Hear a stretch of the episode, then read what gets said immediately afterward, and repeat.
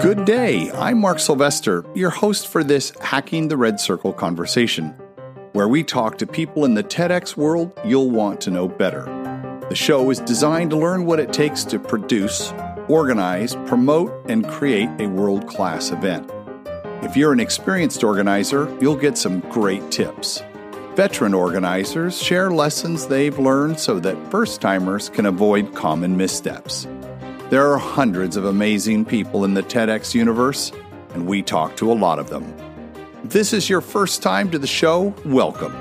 We produce Hacking the Red Circle every week. You'll want to subscribe so you don't miss any upcoming episodes. Now, on with the show. Hey, everybody, welcome back to the show. Um, we are still in the United States this week. Um, I've been traveling all around the world having these fantastic conversations. Thankfully, I don't, I don't leave my desk, though I wish I did. Uh, I would love you to meet Arthur Zards, who is the uh, organizer behind TEDx Naperville. And uh, before people leave the podcast and go Google Naperville, Arthur, why don't you tell us where Naperville is? We're a suburb of the city of Chicago, about 23 miles directly west of downtown Chicago. So I was at TEDx Midwest, I'm going to say five years ago with Mike Hetwer yeah. and that group. Yeah. So I don't think he's done one in the last couple years, has he? No, uh, they did three of them, and then it was kind of a, now it's on permanent hiatus, and I think it's just because of the the resources and the organization and the time and effort. Oh, you mean this is these are hard to do and expensive and take a lot of time? we did uh, yeah. we did our first we did uh, 10 10 10 11 11 11 and 12 12 12 uh, and I and we just dropped the mic and said we're retired and that lasted 2 years and we then we did the live and did all of that. So when when was your what was your first TED? Now I know you've done a lot of actives, but what was your first TED experience? The first experience I want to say was late 90s early 2000s and it's been a while Uh, I had a client and I was in their office and I saw a book on their table that said TED on it. And I'm like, oh, what's huh. this? And I opened it up and it was some DVDs oh, or CDs, DVDs. Oh, oh, oh. Yeah, You're... and it was pictures. I'm like, what's this? And he's like, oh, it's this conference, you know, and he's telling right. me about it. I'm like, wow, right. that sounds so cool. And I was hooked from that point and when and when so I was aware of what TED was and right. I always wanted to go, but it was still pretty cost prohibitive, although yeah, in sure. retrospect it was probably a steal. And then when the talks came online, it was like, you know, love at first sight. You just fell in love with the TED Talks, and uh, here we are. It's interesting the philosophy difference between Richard and Chris in terms of the content. Chris is it's all about ideas we're sharing. I mean, it's it's the moniker mm-hmm. for the whole. It's our mission statement. With Richard, it was we would get the DVDs probably three months later because that was all free, freely done. Uh, then they would be sent to us, but we weren't allowed to share them. And we no weren't kidding. allowed to have viewing parties or do that kind of, it was for our personal enjoyment. And it was kind of a big deal that it was for your personal enjoyment only, not to be shared. Just hmm. interesting. Uh, little, little, uh, TED trivia for you. So you started watching the videos. They came out in 06. Um, there were those eight. Do you, do you remember one where you just went, Oh man, I'm hooked. Yeah, it was a uh, Rory. I don't remember his name, but it's the uh, the ad man, the the British guy who talks about advertising. Oh. And I want to say it's Rory something, but uh, he just talked about advertising and, and, persuasion, and I was hooked right from that. And then Malcolm Gladwell's Spaghetti Sauce was another one that was an early. Everybody oh remembers God. that one. Yeah, of course we do, right? I mean, yeah. it's, it's it's funny, like your first date. What was your first TED talk? Um, so you've been so what, what was your first TEDx that you did in Naperville? So, you know, I'm one of those people, and I I was similar to Kat Haber when I heard you you interviewing her. I was watching TED talks online, and when I got that email, here's how bizarre oh. I am. When I saw the email that you can get licensed for TEDx, yeah, I was actually I wasn't actually in a severe panic, thinking that, oh my God, everybody in the world's going to want to do this. I better get my license now before they're all full. So oh, I like oh, ran home and I, I got my license immediately, thinking that like the entire world was going to do TEDx events. Sure. And I didn't want to lose out on sure. the opportunity. and that was in 2009. Yep. Yep. Uh, and now I've done one a year, and now we're in this November 10th. We'll be doing our eighth uh, full full scale event. Well, we're that makes us TEDx brothers, I think, because we're on November 11th. Yeah, and I did one on 11 11 11 too, which is interesting. I, and I remember looking at the clock when I was on the way home, and it was 11 11 on 11 11 11. Oh, I'm never going to no. forget that moment. Oh, dude, I've got. I'm totally going to do that. We are going to have a moment of silence when that happens. Um, the uh, especially just at 11 11. We um, y- we're we're fans of our veterans. I mean, I think as we all are, uh, and uh, we've just been conjuring up uh, interesting ways to have an homage to the veterans without it being a Veterans Day TED. Right? You know, you want to we got to Yeah. do something. So, um, I saw on your website though that there was a blog post about how to convince your boss to let you have the day off to go to TEDx because your TEDx is on a Friday. Is that Yeah. what it was? Yeah, it is. How many people come to your show? Uh, right now, we it's about 700 people, and we cap it. We probably could go more, but we keep it at 700. really stretching the limit for time and resources. Right. Tell me about the venue.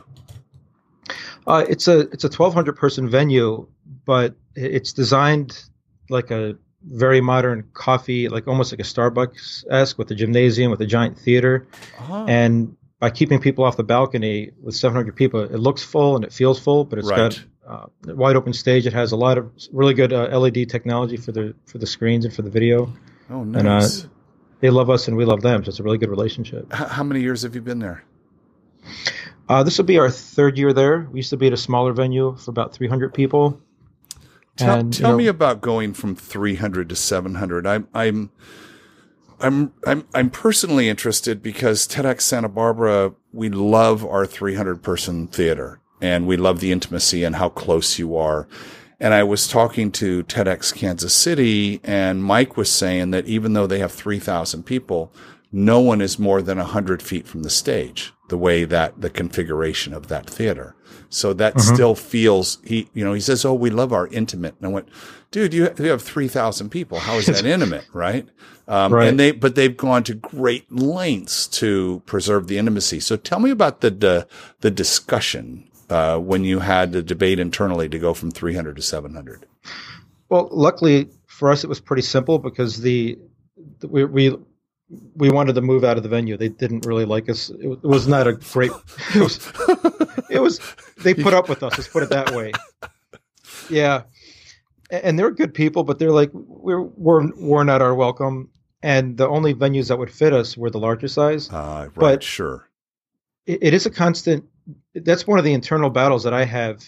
Uh, like you talk about slaying the dragon, because even 700 is pushing the limit. We'd liked 500, and then we Yeah. opened it up for 100 more, and 300, 350 was a really good number for us because people could engage when they're not speaking. You know, and it, it's all about the discussions and the Yeah, conversations. the- Yeah. Yeah. And with 500 and 700, you're really getting to that point where somebody might see somebody once, they don't see them again. And we don't Mm. want that. We really want to get the community involved. So it's a constant battle. Do we go bigger? Do we go smaller? Uh, So Yeah, what I don't have know. you done? What have you done special to account for that specifically? Nothing special, just more. One year we really went bonkers and had almost like a miniature uh, museum, like uh, on one of the floors of the venue space to really get people in a, a small space to learn about what's happening in our community. Huh. And we had a lot of exhibits, but it was almost overload. Right. and last year we actually did a little bit less exhibits and kept them more simple and that seemed to actually have a better response than going overboard so we're constantly playing around and adjusting and i don't know if there's a magic formula but yeah i don't know Well, okay. So you have, and I, uh, listener, I will put a link to this. There's a, you've got a, a microsite on your site called engagement.tedxnaperville.com. T- tell me about Mhm. that. Cause I'm, it- it's, it feels like you guys have tried a lot of different things. Is that true?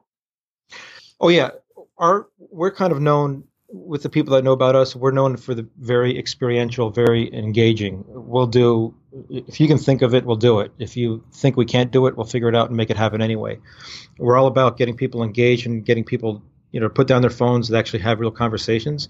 And I've I've always been a fan of stealing everybody else's ideas Of and course. share alike. So we started the engagement project by you know every time I'd go to another TEDx event, I'd run into organizer organizers and I'd be like, "That's a brilliant idea. Yeah, oh, yeah, that's yeah. a great idea. Yeah, yeah. Well, why don't we just collect those and put them on our website that you can just search and borrow and steal and innovate from other people? And that's where we came up with the engagement project. Oh, I love that. Yeah, I. it- One of the things I, I love about this this uh, organization, this group of people, is the spirit by which we collaborate. It it it is of all the groups I've ever been in, it is the most truly, genuinely free giving collaboration because we're not competing with one another. There's zero competition. We're not competing for money. We're not competing for audience. We're not competing for mind share.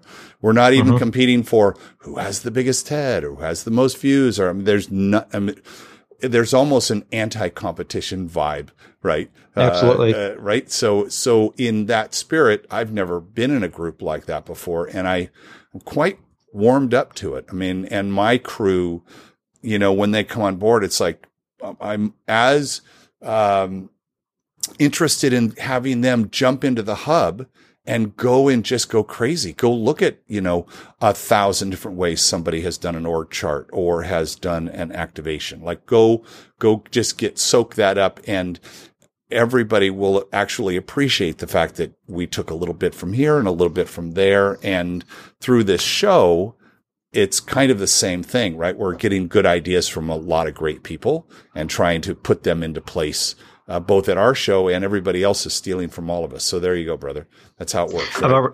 I've, I've already stole a bunch of comments from your from your, uh, your guests already. I mean, but I even tell people I'm like, I, this is not my idea. This is from somebody else, and I and Right. I use yeah, it's hilarious. I'm like, oh, I'm gonna steal that one. Well, that's, I mean, that's the whole, I'm so glad to hear that. And, and next time you do it, just leave a little comment there so we know that that was a stealable thing. With, um, with you being in that part of the country, I know there's a lot of TEDx's there. Do you, do you get in the car on the weekends and, and drive for a couple of hours and go to other TEDx's? Do you kind of make a habit of that? I I've maybe been to like 15 or 20 total, but there's actually technically there's not a lot compared to other parts of the country. Uh, Chicago, the, the Midwest doesn't have one anymore. Uh, University of Chicago or Loyola University might have an event here and there, but we really don't have. Uh, there's not a big following. It's it's picking up now in the Midwest. We're we're about like five years behind uh, West and East Coast, I'd say. So it's not a lot of driving drivable ones. But you've been to 20. Do you have a, do you have a favorite regional one that you've, you think was, Yeah, Good. TEDx Beacon Street is a favorite yeah, yeah, yeah, yeah. because what what John does, he gets a bunch of. There's usually about 50 to 100 TEDx organizers together, and it's almost like a mini TED because you hang out together. I've learned so much from so many people and some really good relationships on a global sense. It's like a miniature TED. And you And- and spoke so- at um, Beacon Street, right? Yeah, I did. So what I'll do is I'll put a link in that because you were talking about adventures, which um, I, I've not been bold enough yet to to try to add that on top of everything Really? else that we're doing. But I don't know. The more I talk to you guys, I'm thinking, well, maybe I'll just throw it out to my crew and say, does someone want to chew on this? You you've got to do an adventure. We did them the same year that John Werner at TEDx Beacon Street, you know, put together. He has a whole toolkit on how to do it. You'd be amazed of how passionate adults are with field trips. It's something that when you're younger, you, as a kid, you love field trips. You go to the zoo, and people still have that passion. They're just waiting for somebody to, to do it. And right. what, what what we love about it is that we go to like the Fermilab or Argonne National Laboratory, Yeah. and the whole objective is that you have 40 people that don't know each other, but they're all that one commonality is science. And Yeah. so that once they get there, they start talking, they're engaging, they're having discussions. Then they come to our event, they see the speaker, they have more discussions. So it really gets people engaged and excited for the full day. It's very invigorating. Do you tie the adventure to the speaker? We try to. A perfect a perfect home run for us is where they go to the Fermilab, Yeah. they, they go on a tour, and the instructor goes, "Here's the office where that person works," and they can see the, the messy desk and the whiteboard. Right. Right. Then they see the person talk, and then they get to meet him. That's the perfect trifecta for us. so your adventure is the day before. No, the same day. Same. We do them from yeah nine till twelve, and then our event starts at one o'clock. Oh. Okay. And so, but not everybody. uh, How many adventures do you have? So last year was a 750 person event, and we did adventures for about 350 people. Oh my gosh! So it's roughly about half. Wow. And okay, so the logistics of that, my mind just blew up. How many people does it take to pull that off? You know, we have some very organized people, which is not me, and they, I think they had, and this extremely organized, and I think they had a staff of like 50. Each adventure has an adventure host, and their job is just to maintain who shows up where, answer questions. Yep. And the adventure leads. It's it's actually less work than you think. It sounds like it's a logistical nightmare, but when you give somebody, hey, you're going to handle the zoo, you're going to handle the waste treatment plant, when you give them that that power to to run the event, it's it's it's relatively easy in the in the bigger picture. And did you get a do you get a transportation partner to help? No, people just drive and they just give instructions where to meet, and people show up. So wow. we just keep it very simple. Wow. I'm I'm I'm think I'm going to do a show on adventure, and uh, you can hook me up with Beacon Street, and I should talk to John and uh, get a sense of how we think we do a whole show just on adventures. Oh, easily, yeah. So one of the things that I'm always interested in is we have this format that we do our shows in and, and we if we want to go beyond 100 people, we know we have to go to a, a global or a, a, TED Summit or a TED Active or something like that, where then we can, we take the governor off of us, right? We have as many people as we want. Mm-hmm. And I mm-hmm. think that's so we can get a sense of what a, a TED organized, what that brand looks like, right? In person. Mm-hmm. And yeah and so that we know what the format is. We've got a red circle. We've got, I mean, all of that stuff. But everybody takes a little different spin on it, right? A little different, like a little on it, right? So what is it that you do at Naperville to make it your own? We're very big on uh, the experiential side of things, where we want people the minute they walk in the door know know that this is not your typical conference. This is something completely different. We try to get them engaged multi-sensory. We try to get the speakers oh. to, to break out of the typical, you know, we really try to get people to break out of the of what they think a TED Talk is, what they're supposed to do, or how they're supposed to act. And we do some really crazy things. And you know, we came up with a concept, and I think it's on the TEDx Hub called Speaker Cubed, that everybody goes through. We have a model uh, for all our, all our volunteers on how to turn an event into an experience, and we really try to push the boundaries on the experience. You know, we kind of want to hit people over the head with, yeah. with something that's different than what they're used to. Uh, so, give me an example when you say break out of what you think a TED Talk is. Give me an example of that. So, like one thing we do in the speaker cube concept is we we approach each speaker and saying, listen, it's not math- mathematically accurate, but we said we want you, you to give three values of your talk. You can come up on our stage, give the best talk ever, standing ovation, and that's great, and there's nothing wrong with that. Right. But challenge yourself to add a second and a third value. How can you add multisensory to your talk? Taste, touch, feel, smell. How can you add something that's interactive before the event, after the event, six months after the event? And when you, what I've found out is so many speakers, especially now, they they know what TED Talks are, and in, in their head they think, oh, I just go on stage and I give the talk of my life. Right. But when you start planting in their head that you really want to break the boundaries, uh, great examples. We had a a world champion skydiver who did like a 164 person formation in Illinois, broke a world record. And I and he had a great talk on how that how to put that together. And when I started talking about the speaker cube concept, he's like, "Oh, so I could like film like in the air or something?" I'm like, "Oh, sure, a drone." Dude, yeah, sure. He's like, "No, no, not a drone. How Me. about I jump out of an airplane and I'll I'll film myself and I'll land in the parking lot." Oh I'm oh like, my gosh. Oh, okay, and and he did. So we recorded it two weeks earlier. Yeah. You see him in his you see him on his house. He's, he gets in his plane, he flies, he jumps out of the airplane, he lands in the parking lot, and we made it look like he went backstage carrying all his equipment, and he comes yeah, out on stage with his full outfit on. Oh my! God. And you know, I don't, I didn't have that idea, and he had it. You know, we've had right we had an Olympic medalist who's very humble and with a speaker cube concept, he's like, well, I guess I could bring my medal and people can see what a silver medal looks like. I'm like, absolutely. You know, so people get to hold and touch an Olympic sure, silver sure, medalist. So there's three you know, things. So I got multi-sensory, I got interactive. What's the third one? Or rather, what's the first one? The first one is just their content alone. Your content is still right, king. Right. But how can you right. add, can you, and it could be very simple. Like just last year, there's a speaker talking about these these community that did these uh, gardens in the city, And she's like, "Oh, so can we bring in some of the salsa that we make and bring have the kids?" Absolutely, Yeah, and it really yeah. opens them up to go beyond. I like that. That speaker cube, and we can find that on the hub. Yes, we can. And if you send me a link to that, I'll include that in the show note because people will um, will love that. I, that's that's such a great idea because you know we're always all of us we're curating and coaching and trying to get them to you know we know they're going to do the talk of their life, but now adding these other layers is just another opportunity for, as you say, the experience. This was the um, I have to tell you, this show, um, I know people are listening to it and they love the ideas. And if you've already said you've taken some of those ideas, when I talked to TEDx Wellington and I found out that Hannah was the director of user experience, I was like, what? There's actually, that's a title. And I hadn't really known that. Right. And I thought, Mhm. huh. And her whole job is like, how do we make the experience awesome? I'm a software guy, so I get user experience. So that was not hard for me to do lateral thinking to come across and say, oh, what's the user experience layer? Or, or, um, uh, yeah, layer is a great way to think of it of an event. And you would think having done as many of these as I'd done, I would have figured that one out, but I didn't. And I now have, and we have that person. So I, I Excellent. get that, um, how important it is. So having done this since, well, you've been around TED since the early 2000. You've done since 2009, uh, two years. You'll have your 10 year anniversary. Are there any surprises left for you or have you seen it all?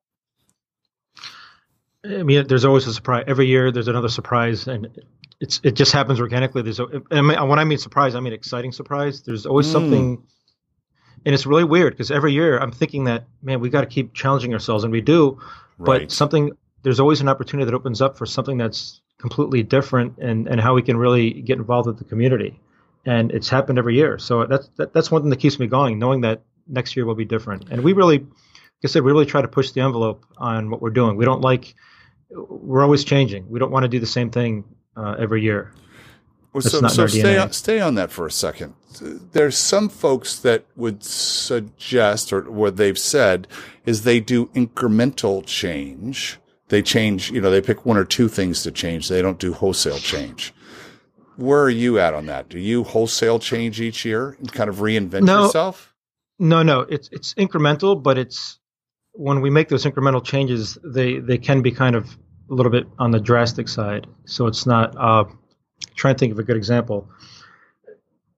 A good example is a lot of TEDx organizers, or what's popular now is people do those scribes or the cartoonists that Yeah, yeah. draw like a Sure, mind map. Sure, sure. and we we did that for a year. I'm like, no, let's let's change that. We got to let's completely change. That's that's boring it's for us. People have already done that.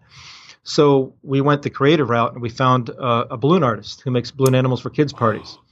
And the challenge was, and I had an inkling that these these people are artists. They, they have to have a passion that they want really want to explore. And like, hey, do you want to make giant balloon sculptures for each of our talks? And the guy went bonkers, and he made these like 15 foot giant balloon sculptures. He spent weeks in preparation to symbolize each talk. So instead of having a scribe, we had a balloon artist. I Then the, I- next the next year we had a painter. Photos. Need f- photos link, please. I've got to see these. that sounds because I interviewed uh, the scribe for TEDx Canberra. Uh, his show will come up in the next couple of weeks. And he's done 50 TEDx's, but he, he lives in a little town outside of Melbourne, Australia. He watches the live stream. He's got three people in his crew. He watches the live stream and then he's doing a pen and ink you know, digital pen and ink version of the talk. We've seen visual scribing. Then when the talk is done, he passes it to his guy who does the ink and paint, if you will. And then he passes it to the social guy.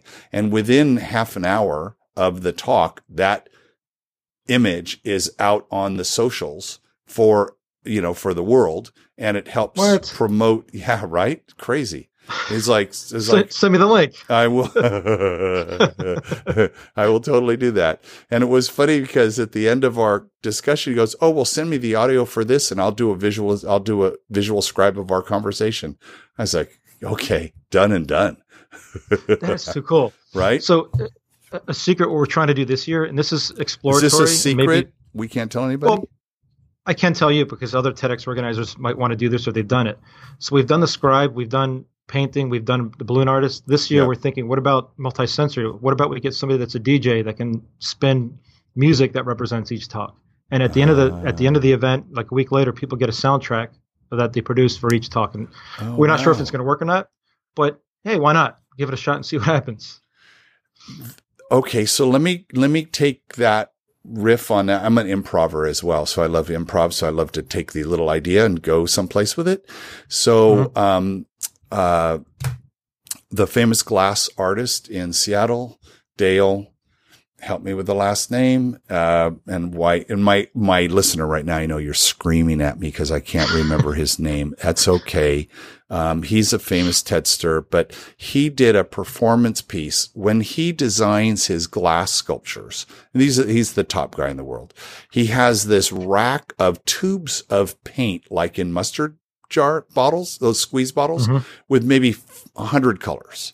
And then he has a huge four by four, um, paper on the ground. He stands over it and you can see him dribbling and pouring the paint and making art. And then he takes that and he says, okay, we're going to make glass that looks like that. You're like, whoa. Okay. Didn't Wow. even know that was part of his process.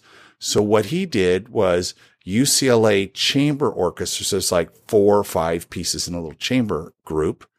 Mm-hmm. They're on stage playing and he's doing art while they're playing and his music is inspiring them and their his art is inspiring. I mean, it's always like, okay, crazy. So now I'm thinking that you've got some this talk is inspiring the artist that is inspiring the painter, right? Yeah, Crazy. that's wild. I love all of that. Huh? See see where we went, listener. You didn't even I that my big surprise was finding that.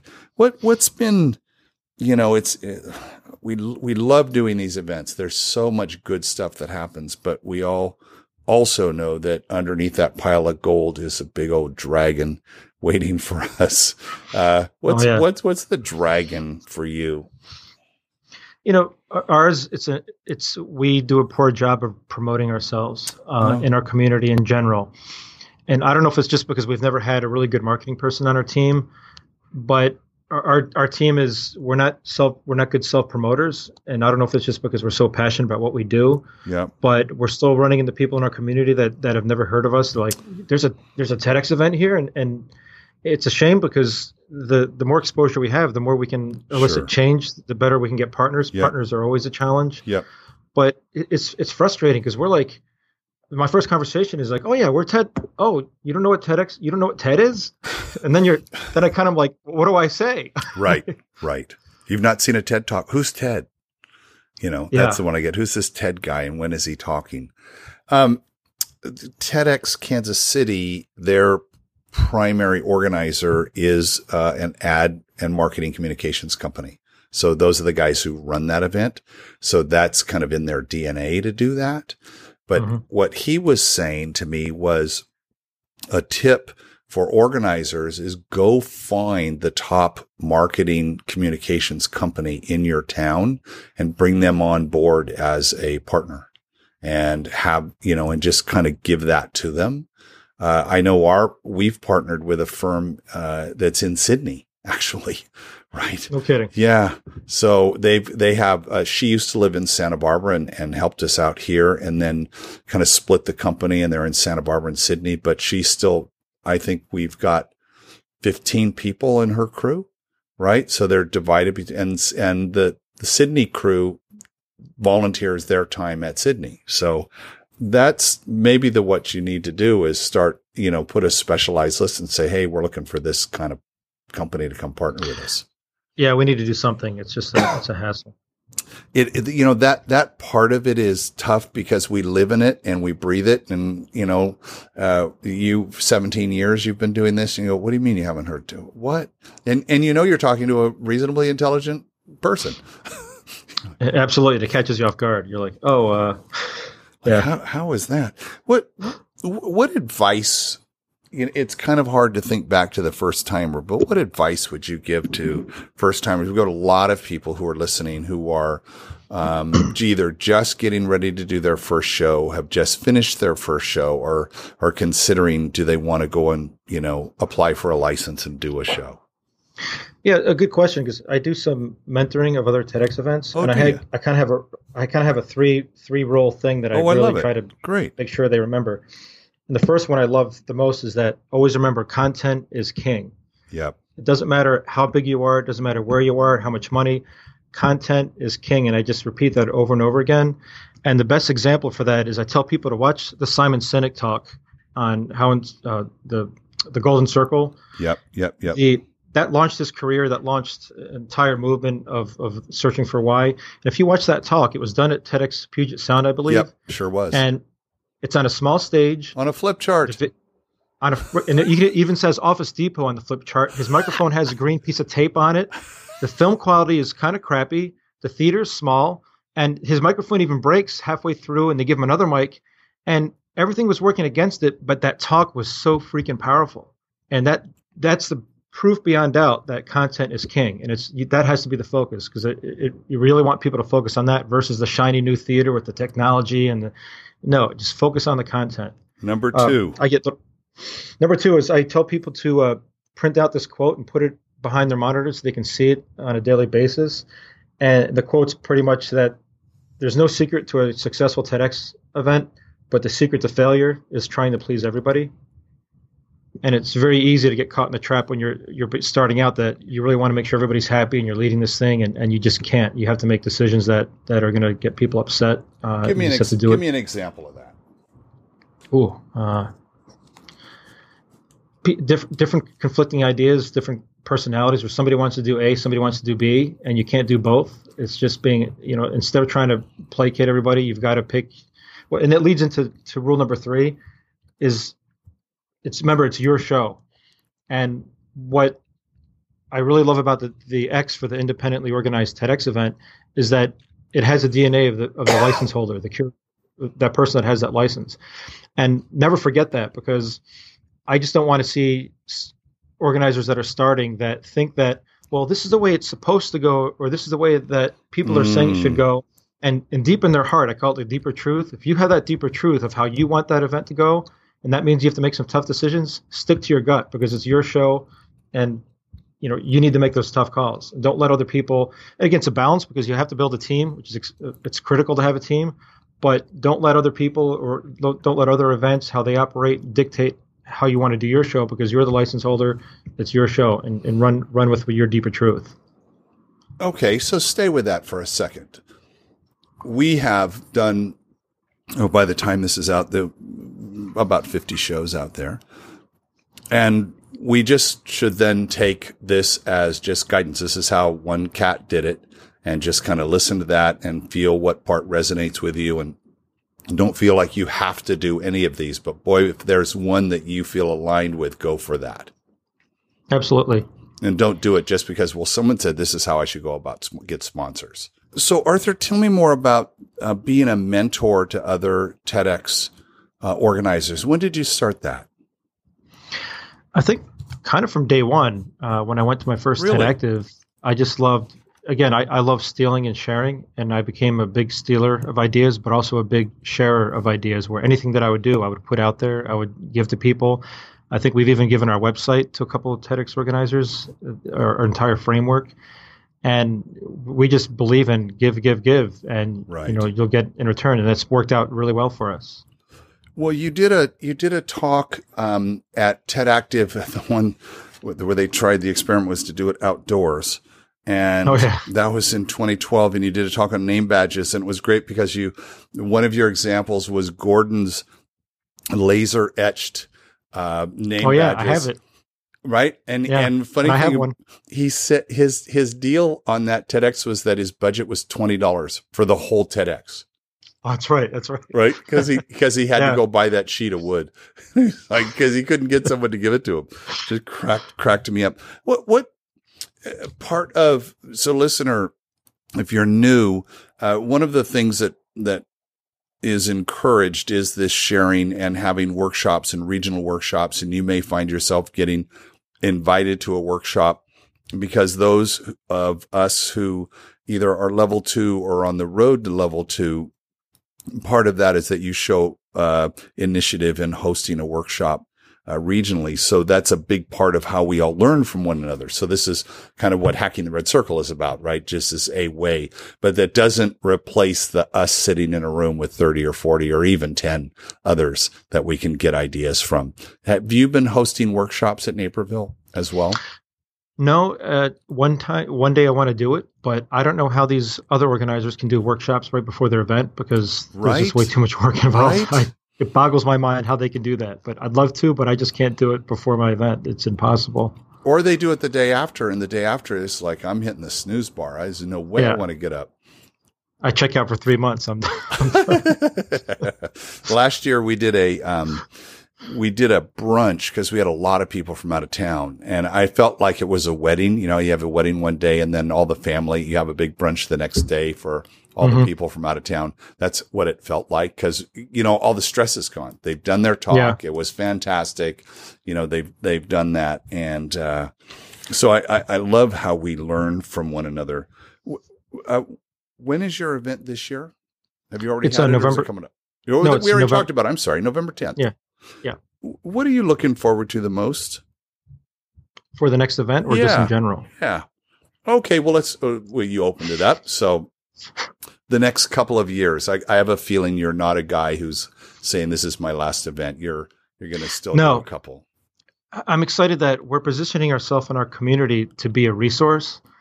And I'm, I'm excited where that's developing because two years ago, we, you know, you're required to show a TED talk we showed Roman Mars how to design a flag, and we were very experiential. And we try to take all the TED talks we have to show and make them interactive.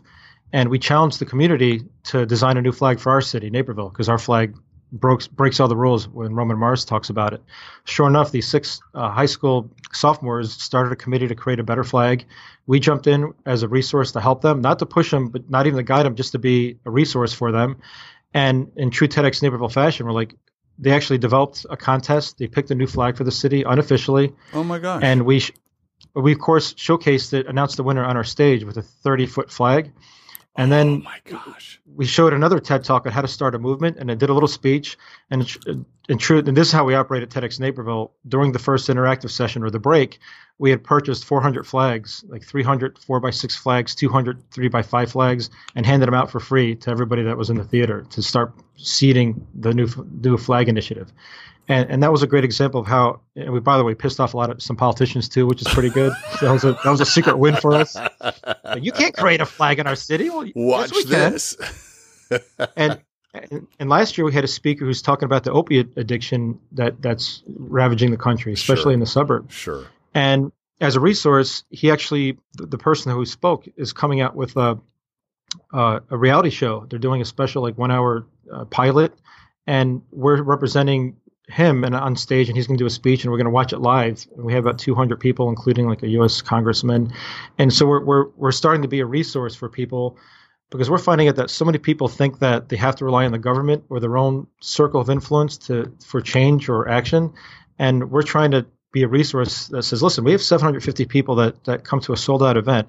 Every single person that attends, every single person that's on our team that volunteers is a potential resource to help your idea, and that's what I'm excited about. How we can propel that and really help change in our community where people know that hey i can go to the library i can go to the government i can go to tedx naperville mm-hmm. give me an example of uh, other than the flag where someone's took you up on that and said hey that sounds pretty cool arthur um, can you help us with fill in the blank yeah, the, the, flag was. I we just reached out to these students and said, "What are you guys trying to accomplish?" And and it's funny because these guys are sophomores. When I was a sophomore, I wouldn't want to design a flag for my city. I'd, if anything, I'd be like damaging it somehow. and and for us, it, it's such an inspirational story when you have six sophomores that actually want to make change that. in the community. And for TEDx Naperville to be attached to that as a resource, and by resource, it was like strategic guidance. Hey, right. talk to the mayor, talk to the count, talk to the, the council people, you know, work together, get some businesses involved. And they followed all these these these rule sets. Uh, they did a contest for the top five, and that that's how we like a mentorship because we have so many. Every TEDx event has some really smart, brilliant people on their team, and yep. we're trying to leverage it outside of our event for community driven objectives. Do you do a youth event? No, I, I, again, I'd love to, but it's just time. Yeah, it's, it's, a lot of work. What's your day job? Yeah. Uh, you know, I, am an entrepreneur and I was in the tech industry, but the thanks to the, the TEDx Naperville, I, I changed and I started a company where I do experiential design, all huh. based on my TED experiences. I yeah. love that. So it kind of changed my life. it totally changed your life, right? Oh yeah, absolutely. Yeah, TED yeah. TED 2003 certainly changed mine. Uh, that's uh, for sure. So now we come to the part of the show where I magically turn the red circle into a flying carpet, and you and I are going to fly to any TEDx in the world. Which one are we going to? Uh, uh, it's TEDx Sydney. That's an easy one. Easy one. Why? Yeah, twofold. Because one, I I firmly believe, without a doubt, that you will find that airline partner, and I always wanted to go to Australia. but er, early on, watching TEDx events, they're one of the early ones that really grasped. Like to me, they and I'm on their mailing list. They run like a, a TED event, and they're so isolated in a global sense. Yep, yep, that continent. Yep, yep. And, and how they operate, uh, and, and I think they moved venues, but they're at the Opera House. But the organization and meeting the different people involved, it's almost like it's like to me, it's a TED. It's just a TED that's in Australia. Very, very much I, so. Yeah. Yeah, and I'd love to go see their show and see what it's like. I had Remo on the show a couple of weeks ago. It'll post in September. And oh, good. He's a he's a longtime Tedster buddy of ours, and it was great to talk to him about the show. And I watched the live stream as as many of us did, and what they pull off and the intricacies of all the things that they do is pretty uh, exceptional. And so much so that I'm going to have his uh, curatorial director on a special episode of the show. Oh, excellent. Talk to her about because the curation there is curation of performance, curation of the talks, curation of the films that are done, curation of the um, they do a fast talks, so they have people that come up and give a thirty second talk. I mean, it's just all this thirty seconds. Yeah, thirty second wow. talk. Yeah, it's, and they all they stand on the around the circle and they step into the center and give. It's kind of like your one true sentence, right? Like what's that? You you can get a TED talk down to one sentence. You can. I've, we've seen it done. We teach that, right? So I'm going to have her on the show. I, I love that. And then finally, I want to finish with um, uh, you're such a resource driven guy. So thinking about this from a resource point of view, show's called Hacking the Red Circle. I like to finish off with a hack. What's that free thing that organizers can do that's going to make a material difference in their show? You know, it's funny. I've listened like to half of all your podcasts, and every time you mention the hack, I'm like, I don't know. I don't, think there, I don't think there is one. You can't fool people. There's there's no hacks. But the the one thing I, I'll kind of say is that don't underestimate the power of sharing your deeper truth or of what you're about, of why you're doing it with a volunteer, with a speaker, with somebody on your team. If anything, that's the hack that that I found, because just telling your volunteer of why you're doing it and giving them implicit permission to do it is is instead of when uh, you say why you're doing it, yeah, no, no, you're on onto something. It why you as the organizer, why do you spend a thousand hours of your valuable time producing this event? And by sharing that deeper truth for you as the license holder and the, you know, as you said earlier, the things that you, you tell, would tell them as content is king, uh, print out that quote, which is there's no secret to failure, but remember it's your show. So it's the companion to that, which is the why you're doing it. Is that what I'm hearing? Did I get that right? Yeah. So one of the things we do with volunteers is our internal mission shortened is to kick our cities, to kick Naperville in the pants. And by kicking the pants, does that mean through diversity, through culture, through ideas, through action? And it's all the above. And for that volunteer that that wants more diversity in the community, they have their mission statement. That's their why. For that somebody that wants more ideas or more actions, so everybody kind of has their own take on that, and they have permission to explore that. Um, it, it's really giving people permission to, to be creative and to support that why. Instead of me telling them exactly what to do and how to do it, it's just saying why we're doing it. Got it. I, uh, my mother-in-law, after our first one, she saw us work four months pretty much nonstop as many hours as you can work in a week. We did work in a week. The first year we didn't know in 2010 how much it was going to take. and she said, why are you, and you don't get paid. She says, why are you guys doing this? Like seriously, deep question. And I said, I've been doing community service and volunteering my whole adult life. And there was always in the back of my mind, there was always something in it for me in some way or another, you know, why mm-hmm. I was doing it. This is the first thing I've done that it wasn't about me at all. It was true serving other people. And she says, wow, okay, I, I get that. I don't know if I could do that, but I get why you're doing it. And I think that's what it is because there really isn't, you know, you know, you're, you're contributing. It's gotten so much bigger now in seven years, right? We're contributing to this Absolutely. global library of ideas. Um, but understanding the why, I love that. And that's the thing I like about hacks is they're free, they're easy, they're ones that you can share and they, they make a material difference, don't they? Absolutely. Arthur, thank you so much for joining us on the show. It's uh, now everyone can put a little pin in their map because they know where Naperville is. And uh, what's uh, what's the um, I asked this of uh, Ch- uh, TEDx Cesena uh, Maurizio. Uh, what do you have a food that Naperville is known for?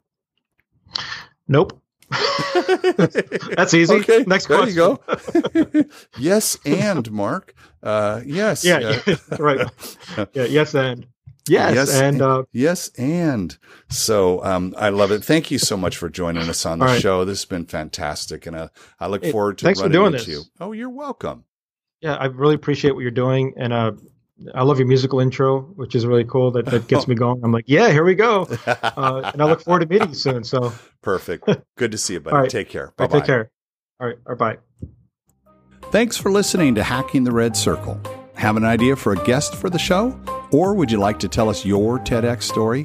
Just drop me a note in an email to mark at hackingtheredcircle.com. Please be sure to rate, write, and review the show on iTunes or wherever you listen to your podcast. Makes a huge difference. And share the show with your team as we seek to grow our audience around the world. Until next time, this is Mark Sylvester, your host for Hacking the Red Circle.